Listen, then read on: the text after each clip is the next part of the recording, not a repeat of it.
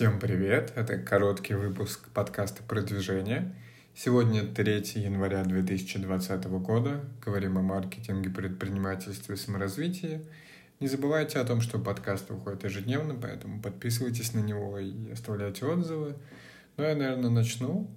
Честно говоря, из новостей я полистал сейчас э, ленты из, из того, что есть в целом, ничего не обнаружил. Ну, то есть что-то есть, но явно как российские СМИ не сильно много делятся тем, что вообще есть. Единственная новость, на которую наткнулся, это то, что а, основатель, то есть Блумберг назвал а, самого богатого человека Азии, и это оказался Джун Шаньшань, и это китайский предприниматель, и он заработал в 2020 более 70 миллиардов долларов – новости я читал короткую, то есть как я понял, что у него сейчас состояние около 78 миллиардов долларов, то есть он, у него прирост капитала плюс 70 миллиардов за один год, и, соответственно, это делает его теперь в списке самых богатых людей мира а, одиннадцатым, то есть он скоро в десятку такими темпами может зайти. И в целом он является председателем компании по производству бутилированной воды и производителя вакцин. И в целом, да, интересно посмотреть, э, как, как вообще э, он будет дальше двигаться. Про него мало чего известно. Я уверен, что вы не особо про него слышали. И в целом из СМИ его зовут э, «Одиноким волком». Он часто работает один и в целом редко общается с прессой, выходит на какую-то связь, появляется в медиа. То есть даже имея состояние в 70 миллиардов долларов, вы можете вполне оставаться достаточно безызвестными, так что вполне, вполне интересный и неплохой вариант, как мне кажется. Эм, что еще? Сегодня активно читаю, то есть э, пока то есть, рассказывал про свою цель в 100 книг за год прочитать, вот читаю вторую книгу, точнее, честно говоря, две, запараллелил, то есть читаю про книгу про 1947 год. Это год, который сильно повлиял на развитие истории, потому что уже отошли от какого-то послевоенного кризиса, начали постепенно оживать а, города, страны, всякие нюрнбергские процессы и так далее — и, в принципе, да, появилось какое-то будущее, стали планировать его, и много чего произошло, изменилось, и, соответственно, книга об этом и рассказывает. Потому что даже во всяких биографических или исторических э, книгах про 47 год не так много всего есть, а он сильно повлиял на дальнейшее восстановление и развитие вообще мира целиком.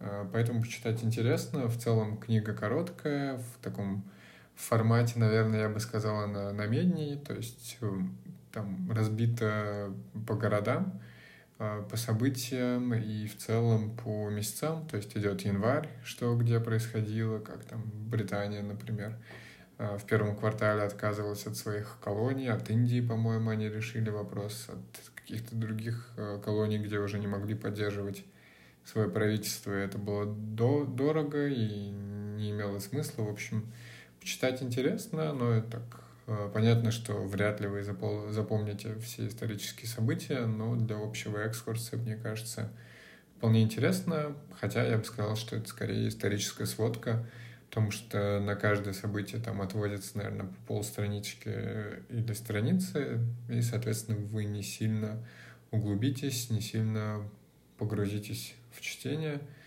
и вторая книга, которую я сейчас читаю, это «Микротренды, которые влияют на наш мир». А, по-моему, как-то так она называется. Тоже уже процентов 40 сегодня успел прочитать.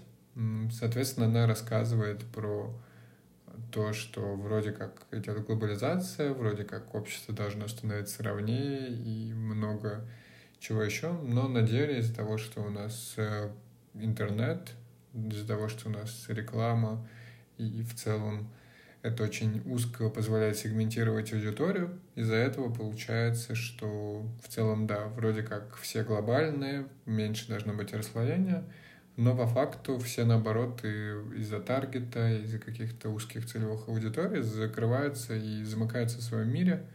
И, соответственно, вы можете не знать просто про то, что происходит в какой-то отдельной социальной там, или демографической соцдем когорте, Соответственно, среди них могут быть какие-то огромные тренды, потому что эти люди могут объединяться по всему миру. Соответственно, вы просто их можете пропускать мимо себя, просто потому что в мире огромное количество информации, очень сложно следить за всем.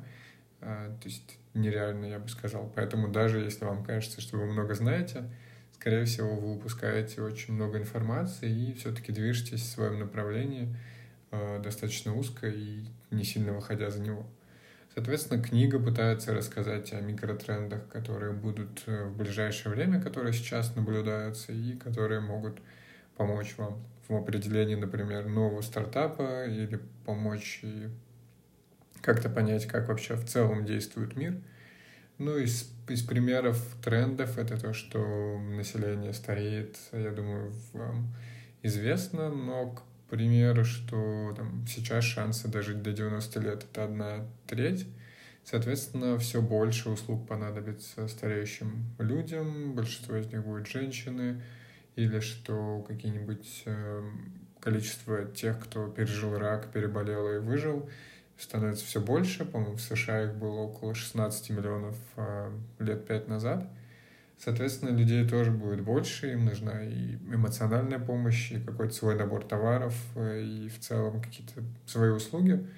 И в целом, да, так про микросегменты рассказывается с разных сторон, разбито по глобальным темам любовь, отношения, спорт и здоровье. И вот пока читаю, да, в целом про, про технологии сейчас блог читаю. Достаточно интересно, но много статистики, которая, возможно, полезна, но я ее пропускаю просто потому, что важнее мне уловить какие-то глобальные мысли, нежели углубляться в какие-то отдельные цифры, в, как там двигалось или росло население каким-то числам, но в целом могу рекомендовать эту книгу. Кажется, что достаточно интересно, можно почитать ее на досуге и как-то больше понять, что вообще происходит в мире. Не уверен, что она действительно прям поможет вам определиться в сфере стартапов, но, возможно, какие-то идеи придут вам в голову всегда. Я всегда, в принципе, читаю книги, то есть откликаются, то есть стараюсь оценивать по отзывам. Если подходит, то читаю. И иногда бывают книги, которые вроде бы очень скучные, например, но ловлю для себя один инсайт, который там полностью влияет э, на меня или на мировоззрение. Либо не полностью, просто где-то попадает в голову, пророждается постепенно и все равно потом как-то сказывается на мне, поэтому я читаю много даже если не совсем очевидно, как вы можете применить то, что есть сейчас, э, вполне возможно, что это пригодится вам в будущем. И тут я все больше и больше придерживаюсь, наверное, философии Джобса, когда давно его биографию читал. Соответственно, идея в том, что он тоже когда-то в универе ходил на курсы каллиграфии после того, как очистился уже из своего университета, но мог свободно посещать лекции. Он тоже не понимал, зачем это нужно, но даже это ему очень сильно пригодилось, и, соответственно, все знания, которые он накапливал, так или иначе он использовал. Мне тоже откликается эта концепция, и поэтому, ну, то есть сейчас просто, когда я делаю бизнес, и в целом понимаю, насколько сильно я могу это все воплотить, и в целом, когда больше ответственности во всех проектах появляется, то понимаю, что действительно уже Э, как, как не только хард-скиллы влияют на то, что я делаю, а и там в каких странах я был и путешествовал, что видел, э, что изучал по архитектуре, искусству или там просто в э, научпопе, нейропсихологии или нейробиологии. В общем, все это пригождается, даже совсем отстраненные знания, и формируют какую-то общую картинку, поэтому радует, что чувствую это, насколько сильнее появляется ощущение, что я могу это использовать в реальной жизни, потому что действительно, когда уже больше менеджерских э, вещей, больше обязанностей, можно самому принимать много решений, это очень сильно, конечно, помогает. э, использовать действительно свои навыки знания, умения на практике. Еще сегодня посмотрели очень интересный фильм на Netflix. Я не помню, как именно называется. По-моему, история острова Рос или необычная история острова Рос или невероятная история острова Рос. Э, очень тоже интересно, что основана она на реальных событиях в 1968 году один какой-то изобретатель решил, что хочет основать свой остров, э, сначала сделать его, и в итоге они в прибрежных водах э, у Италии, то есть он с итальянским гражданством, э, решил основать свой остров. Соответственно, глобальная концепция такая, что в Италии, в прибрежных водах, точнее, в Италии, соответственно, действует законодательство Италии, но если вы выходите с прибрежных вод, то там уже действует международное законодательство, которое такие случаи не рассматривает. И, в принципе, если подобных кейсов не было, то вы, э, вас, до вас никто не докопается. То есть, в принципе, вы можете какой-то остров основать, либо могли это сделать, э, просто не находясь в прибрежных водах. То есть, по факту офшоры так и появлялись. Насколько я даже помню, что первое время были даже какие-то корабли или паромы, которые, например, в США не хотели платить налоги за разработчиков, они просто вывозили их на паромах за э, линию прибрежных вод э, или какие-нибудь плавучие казино. Точно так же организовывали все это, э, работало, и, в принципе, термин офшора оттуда появился – Соответственно, история про остров такова, что действительно они решили сделать такой, как э, нефтяная станция бывает в воде стоит на сваях. Точно так же сделали небольшой остров э, на 400 квадратных метров, то есть где-то 20 на 20, наверное, залили э, бетоном, ну и на сваи это все поставили, и решили признать себя независимым государством, соответственно, рассказывать, то есть я уже хотел сюжет пересказать, рассказывать не буду, фильм смотрится очень интересно, рекомендую посмотреть, такие а, достаточно достаточно интересные кейсы, история, как, как раз которые хотелось бы а, знать и применять тоже в будущем, и в принципе смотрится это интересно, не знаю, жалко даже, что поле зрения редко попадают такие фильмы, и хорошо, что там, благодаря Netflix есть возможность смотреть такое подобное авторское кино, ну, те же HBO и другие онлайн-кинотеатры, которые дают, дают эту возможность, дают э, деньги на какие-то независимые фильмы. Так что, да, вот из, из рекомендаций можете посмотреть что-то подобное, почитать книги, про которые я рассказал.